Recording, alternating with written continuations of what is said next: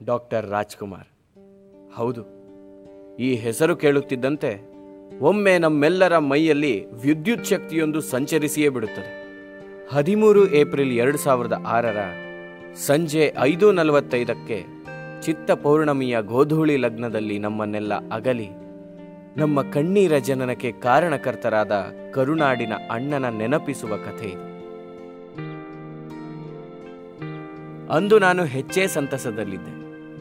ಏಕೆಂದರೆ ರಾಜ್ಕುಮಾರ್ ರವರ ಕಸ್ತೂರಿ ನಿವಾಸವನ್ನು ಕಲ್ಲರ್ನಲ್ಲಿ ಕಣ್ತುಂಬಿಕೊಳ್ಳುವ ಖುಷಿ.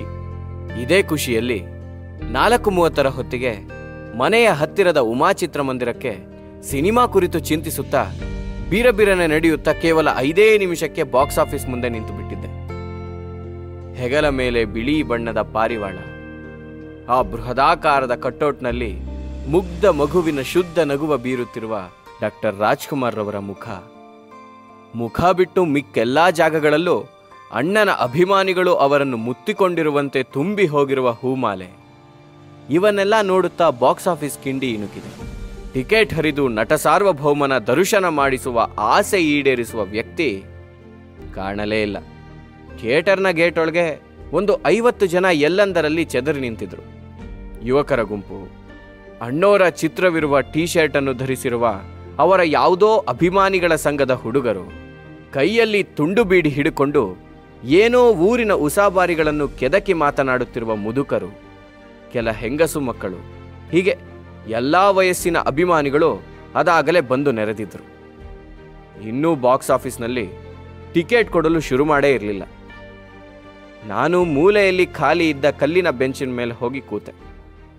ಬಾಕ್ಸ್ ಆಫೀಸ್ ಬಳಿಯೇ ಇದ್ದ ಕಲ್ಲಿನ ಬೆಂಚ್ ಆರಿಸಿಕೊಂಡಿದ್ದು ಬಾಕ್ಸ್ ಆಫೀಸ್ನ ಕಿಂಡಿಯೊಳಗೆ ಕೈ ಬೆರಳುಗಳು ಕಂಡ ಕೂಡಲೇ ಓಡಿ ಹೋಗಿ ಮುಂದೆ ನಿಲ್ಲೋದಕ್ಕೆ. ಆ ಅಭಿಮಾನಿ ಸಂಘದ ಹುಡುಗರು ಒಂದು ತಟ್ಟೆ ತುಂಬ ಪಲಾವು, ಮೊಸರನ್ನ, ಮೈಸೂರು ಪಾಕ, ಹೀಗೆ ಇವೆಲ್ಲವನ್ನು ತುಂಬಿ ಕೊಡುತ್ತಾ ಬರುತ್ತಿದ್ದರು. ಅವರನ್ನೇ ನೋಡುತ್ತಾ ಮಗ್ನನಾಗಿದ್ದೆ. ನನಗೆ ನನ್ನ ಪಕ್ಕಕ್ಕೆ ಬಂದು ಕುಳಿತುಕೊಂಡಿದ್ದ ವ್ಯಕ್ತಿಯೊಬ್ಬ ಮಾತನಾಡಲು ಆರಂಭಿಸುವವರೆಗೂ ನನ್ನ ಪಕ್ಕ ಯಾರು ಕುಳಿತಿದ್ದರೆಂದು ತಿಳಿದೇ ಇರಲಿಲ್ಲ. ಆ ವ್ಯಕ್ತಿ, ಸರ್, ದುಡ್ಡು ಬೀಳಿಸ್ಕೊಂಡಿದ್ದೀರಾ ನೋಡಿ, ಎಂದು ನನ್ನನ್ನು ಎಚ್ಚರಗೊಳಿಸಿದ. ಆ ದುಡ್ಡನ್ನು ಕೈಲಿಟ್ಟ. ಅದೇ ಸಮಯಕ್ಕೆ ಆ ಅಭಿಮಾನಿ ಹುಡುಗರು ಪಲಾವ್ ತಟ್ಟೆಯನ್ನು ನಮ್ಮಿಬ್ಬರ ಕೈಲೂ ಇಟ್ಟರು. ಅದನ್ನು ತಿನ್ನಲು ನಾ ಶುರು ಮಾಡಿದೆ. ಆತ ಅದನ್ನೇ ನೋಡುತ್ತಾ ಸುಮ್ಮನೆ ಕೂತಿದ್ದ. ಬಿಸಿ ಬಿಸಿಯಾಗಿ ನನ್ನ ಗಂಟಲನ್ನು ಸವರಿ, ನನ್ನ ಉದರಕ್ಕೆ ಒಂದೊಂದೇ ತುತ್ತಾಗಿ ಸೇರುತ್ತಿದ್ದ ಪಲಾವು ಆಗಾಗೇ ನನ್ನ ನಾಲಿಗೆಗೆ ಖುಷಿ ನೀಡುತ್ತಿದ್ದ ಮೈಸೂರು ಪಾಕು. ಇವನ್ನೆಲ್ಲ ತಿಂದು ಮುಗಿಸಿದೆ. ಇನ್ನೇನು ಮೊಸರನ್ನ ತಿನ್ನಲು ಪ್ರಾರಂಭಿಸಬೇಕು? ಆಗ ಆತನನ್ನು ನೋಡಿದೆ. ಆತ ಒಂದಗಳನ್ನು ತಿಂದೇ ಇರಲಿಲ್ಲ. ನಾನು, ಯಾಕೆ ಸರ್? ಯಾಕೆ ಸುಮ್ಮನೆ ಕೂತಿದ್ದೀರಾ? ತಿನ್ನಿ, ಎಂದೆ. ಏನಿಲ್ಲ ಸರ್. ಏನೋ ಹಳೆದೆಲ್ಲ ನೆನಪು ಬಂತು. ಅದಕ್ಕೆ ಸುಮ್ಮನಾದೆ ಎಂದ. ನಾನು ಏನ್ ಸರ್ ಅಂತ ಕೇಳಿದೆ. ಸರ್. ನಾನು ತಿರುಮಕೂಡ್ಲನವನು ಅಪ್ಪನೂ ಅಣ್ಣವ್ರ ದೊಡ್ಡ ಅಭಿಮಾನಿ ಸರ್. ಅಣ್ಣವ್ರ ಶೂಟಿಂಗ್ಗೆ ಅಂತ ನಮ್ಮ ಊರಿಗೆ ಒಂದ್ಸತಿ ಬಂದಾಗ ಅಪ್ಪ ಹೇಗೋ ಕಷ್ಟಪಟ್ಟು ಅವ್ರನ್ನ ನೋಡಬೇಕು ಅಂತ ಹೋದ್ರಂತೆ. ಆದರೆ ನೋಡೋಕ್ಕಾಗಿರ್ಲಿಲ್ವಂತೆ ಅಪ್ಪ ಅಣ್ಣವ್ರನ್ನ ಎಷ್ಟು ಇಷ್ಟಪಡ್ತಿದ್ರಂದ್ರೆ ಅವರ ಒಂದು ಸಿನಿಮಾನೂ ಮಿಸ್ ಮಾಡ್ತಾ ಇರಲಿಲ್ಲ. ಒಂದಿನ ಹೊಲದಲ್ಲಿ ಕೆಲಸ ಮಾಡುವಾಗ ಲಕ್ವ ಹೊಡೆದಂತಾಗಿ ಹಾಸಿಗೆ ಹೇಳಿಬಿಟ್ರು ಹೇಗೋ ಅಪ್ಪನ ನೋಡ್ಕೊಂತಿದ್ದೆ ಸರ್. ಅವ್ರು ಯಾವಾಗಲೂ ನನ್ನ ಹತ್ರ ಒಂದು ಮಾತು ಹೇಳೋರು. ನಾನು ಜಾಸ್ತಿ ದಿನ ಉಳಿಯೋದಿಲ್ಲ ನನ್ನೊಂದು ಆಸೆ ಇದೆ, ಈಡೇರಿಸ್ತೀಯಾ? ಹೀಗೆ ಯಾವಾಗಲೂ ಏನೇನೋ ಕೇಳ್ತಿದ್ರು ಸರ್. ಆದರೆ ನನ್ನ ಕೈಲಿ ಅವ್ರ ಕೊನೆ ಆಸೆನ ಈಡೇರ್ಸಕ್ಕಾಗಲಿಲ್ಲ ಸರ್. ಎಂದರು. ನಾನು ಏನು ಆಸೆ ಇತ್ತು ಅವ್ರದ್ದು ಎಂದೆ ಅಯ್ಯೋ ಅವ್ರದ್ದು ಹುಚ್ಚ ಅಭಿಮಾನ ಸರ್. ಸಾಯೋದ್ರೊಳಗೆ ಅಣ್ಣವ್ರನ್ನ ಒಂದ್ಸರ್ತಿ ಆದರೂ ನೋಡಬೇಕು ಅಂತಿತ್ತು ಅವ್ರಿಗೆ. ಅವರನ್ನ ಮನೆಗೆ ಕರೆಸಿ ಊಟ ಹಾಕ್ಬೇಕಂತೆ. ಅಲ್ಲ ಸರ್, ಅವೆಲ್ಲ ನಮ್ಮ ಕೈಲಿ ಎಲ್ಲ ಆಗತ್ತೆ ಹೇಳಿ. ನಾನು ನನ್ನ ಕೈ ಮೀರಿ ಪ್ರಯತ್ನ ಪಟ್ಟೆ ಸರ್. ಆದರೆ ನನ್ನ ಕೈಲಿ ಆಗಲಿಲ್ಲ. ಒಂದಿನ ಅಣ್ಣವ್ರ ಸತ್ತ ವಿಷಯ ತಿಳಿತು. ಬೆಂಗಳೂರೆಲ್ಲ ಹೊತ್ತು ಉರಿತಿತ್ತಂತೆ. ಎಲ್ಲರ ಬಾಯಲ್ಲೂ ಅಣ್ಣೋರ್ ಸತ್ತು ವಿಚಾರನೇ ಓಡಾಡ್ತಿತ್ತು. ಈ ವಿಷಯ ತಿಳಿದ ಕೂಡಲೇ ಅಪ್ಪ ನೋಡೋಕೆ ಅಂತ ಮನೆಗೆ ಹೋದೆ. ಅಪ್ಪ ಮಲಗಿದ್ರು. ಅಮ್ಮ ಅಡುಗೆ ಮನೆಯಿಂದಾನೇ ನನ್ನನ್ನು ಕರೆದ್ರು. ಅಡುಗೆ ಮನೆಗೆ ಹೋಗಿದ್ದೆ. ಕೇಬಲ್ ಕಿತ್ತಿದ್ದೀನಿ. ಮನೆಯಲ್ಲಿ ಅಣ್ಣೋರ್ ಸತ್ತು ವಿಚಾರ ಮಾತಾಡಬೇಡ. ಹೀಗೆ ಹೇಳಿದ್ರು ಸರ್. ಅಮ್ಮನ ಮಾತಿನಂತೆ ನಾನು ನಡ್ಕೊಂಡೆ. ಅಣ್ಣೋರ್ ಸತ್ತು ಎಷ್ಟೋ ವಾರಗಳಾದರೂ ಅಪ್ಪನಿಗೆ ಅವ್ರ ಸತ್ತ ವಿಷಯನೇ ತಿಳಿಸ್ಲಿಲ್ಲ ನಾನು. ಒಂದಿನ ಅಪ್ಪಂಗೆ ತಿಂಡಿ ತಗೊಂಡು ರೂಮ್ಗೆ ಹೋದೆ. ಅಪ್ಪ ತೀರೋಗಿದ್ರು ಸರ್. ಬಿಡಿ ಸರ್. ನೀವು ತಿನ್ನಿ ಸರ್. ನಾನು ಸುಮ್ಮನೆ ಹಳೇದನ್ನೆಲ್ಲ ಕೆದಕ್ತೆ ಎಂದರು.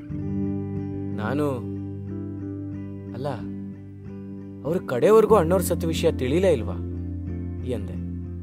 ಆತ, ಇಲ್ಲ ಸರ್. ಅಣ್ಣವ್ರನ್ನ ಅಪ್ಪನಿಗೆ ಭೇಟಿ ಮಾಡ್ಸೋಕಂತೂ ಆಗಲಿಲ್ಲ. ಅವ್ರ ಸತ್ತು ವಿಷಯನೂ ಹೇಳಿ ಅಪ್ಪಂಗೆ ಇನ್ನೂ ನೋವು ಕೊಡೋದು ನನಗೆ ಇಷ್ಟ ಇರಲಿಲ್ಲ ಸರ್. ನಮ್ಮ ಅಪ್ಪನ ಪ್ರಕಾರ ಅಣ್ಣವ್ರು ಸತ್ತೇ ಇರಲಿಲ್ಲ ಸರ್. ಅವರಿನ್ನೂ ಬದುಕೇ ಇದ್ರು.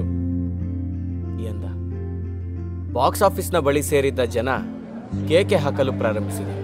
ಟಿಕೆಟ್ ಕೊಡಲು ಶುರು ಮಾಡಿದರೆಂದು ನಾನು ಮತ್ತು ಆ ವ್ಯಕ್ತಿ ತಟ್ಟೆ ಕಸದ ಬುಟ್ಟಿಯೊಳಗೆ ಹಾಕಿ ಕೈ ತೊಳೆದುಕೊಂಡು ನೂಕು ನುಗ್ಗಲಿಯಲ್ಲಿ ನಿಂತೆವು ಟಿಕೆಟ್ ಪಡೆದು ಚಿತ್ರಮಂದಿರದ ಒಳ ಹೊಕ್ಕೆವು ಕಸ್ತೂರಿ ನಿವಾಸ ತನ್ನ ಹೊಸ ಬಣ್ಣಗಳಿಂದ ತುಂಬಿಕೊಂಡು ಬೆಳ್ಳಿ ತೆರೆಯ ಮೇಲೆ ರಾರಾಜಿಸುತ್ತಿತ್ತು. ನಾನು ನನ್ನ ಪಕ್ಕದಲ್ಲಿ ಬಂದು ಕುಳಿತಿದ್ದ ಆ ವ್ಯಕ್ತಿಯನ್ನೇ ನೋಡುತ್ತಿದ್ದೆ. ಅವನು ಹೇಳಿದ ಮಾತು ನನ್ನನ್ನು ಕಾಡುತ್ತಿತ್ತು. ನಮ್ಮಪ್ಪನ ಪ್ರಕಾರ ಅಣ್ಣವ್ರು ಇನ್ನೂ ಸತ್ತಿರ್ಲಿಲ್ಲ ಸರ್. ಹೌದು.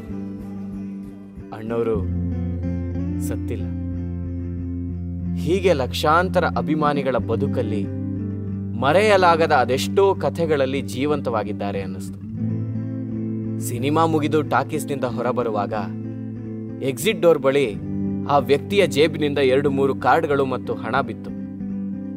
ನಾನು ತೆಗೆದು ಅವನ ಕೈಲಿಟ್ಟೆ. ಕತ್ತಲಲ್ಲಿ ಆ ಕಾರ್ಡೊಂದರ ಮೇಲೆ ಕಣ್ಣಿನ ಚಿಹ್ನೆ ಮಾತ್ರ ಕಂಡಿತು. ಅವನು ಅದನ್ನು ಪಡೆದು, ನೇತ್ರದಾನಕ್ಕೆ ಹೆಸರು ಕೊಟ್ಟಿದ್ದೀನಿ ಸರ್. ಅದ್ರ ಕಾರ್ಡಿದು ಎಂದ. ನನ್ನಲ್ಲಿ ಅದೇನೋ ಒಂದು ರೀತಿಯ ವಿದ್ಯುತ್ ಹರಿದಂತಾಯ್ತು. ಎಕ್ಸಿಟ್ ಡೋರ್ ಬಳಿಯೇ ನಿಂತು ಅವನ ಕೈ ಕುಲುಕಿ, ನಾನಿಷ್ಟು ದಿನ ಕೇವಲ ಅಣ್ಣೋರ ಅಭಿಮಾನಿಯಾಗಿದ್ದೆ ಇವತ್ತಿಂದ ಅಣ್ಣೋರ ಅಭಿಮಾನಿಯೊಬ್ಬರ ಅಭಿಮಾನಿಯಾಗಿದ್ದೀನಿ ಖುಷಿ ನೀವು ಸಿಕ್ಕಿದ್ದು. ಎಂದೆ. ಅಯ್ಯೋ, ನೀವೊಳ್ಳೆ ಸರ್ ಎಂದು ನಕ್ಕರು. ನಿಮ್ಮ ಹೆಸರೇನು ಎಂದೆ. ಅವರು ಹೆಸರು ಹೇಳುವ ಅಷ್ಟರಲ್ಲಿ ಹೊರಗಿನ ಆರ್ಭಟದ ಸದ್ದು ತಮಟೆಯ ಸದ್ದು ಮತ್ತು ಟಾಕೀಸ್ ಹೊರಗಿನ ನೂಕು ನುಗ್ಗಲಿಯಲ್ಲಿ ಅವರು ಏನೋ ಹೇಳಿದ್ದು ಕೇಳಿಸಲೇ ಇಲ್ಲ. ಹಾಗೆ ತುಸು ಮುಂದೆ ಸರಿದಂತೆ ಅವರೂ ಕಾಣಲಿಲ್ಲ. ಹೆಗಲ ಮೇಲೆ ಪಾರಿವಾಳ ಮುಗ್ಧ ಮಗುವಿನ ಶುದ್ಧ ನಗುವಿದ್ದ ರಾಜಕುಮಾರ್ ರವರ ಕಟ್ಟೌಟನ್ನೇ ಯವೈಕ್ಕದೆ ನೋಡುತ್ತಾ ಟಾಕೀಸ್ ಗೇಟ್ನಿಂದ ಹೊರಬಂದೆ.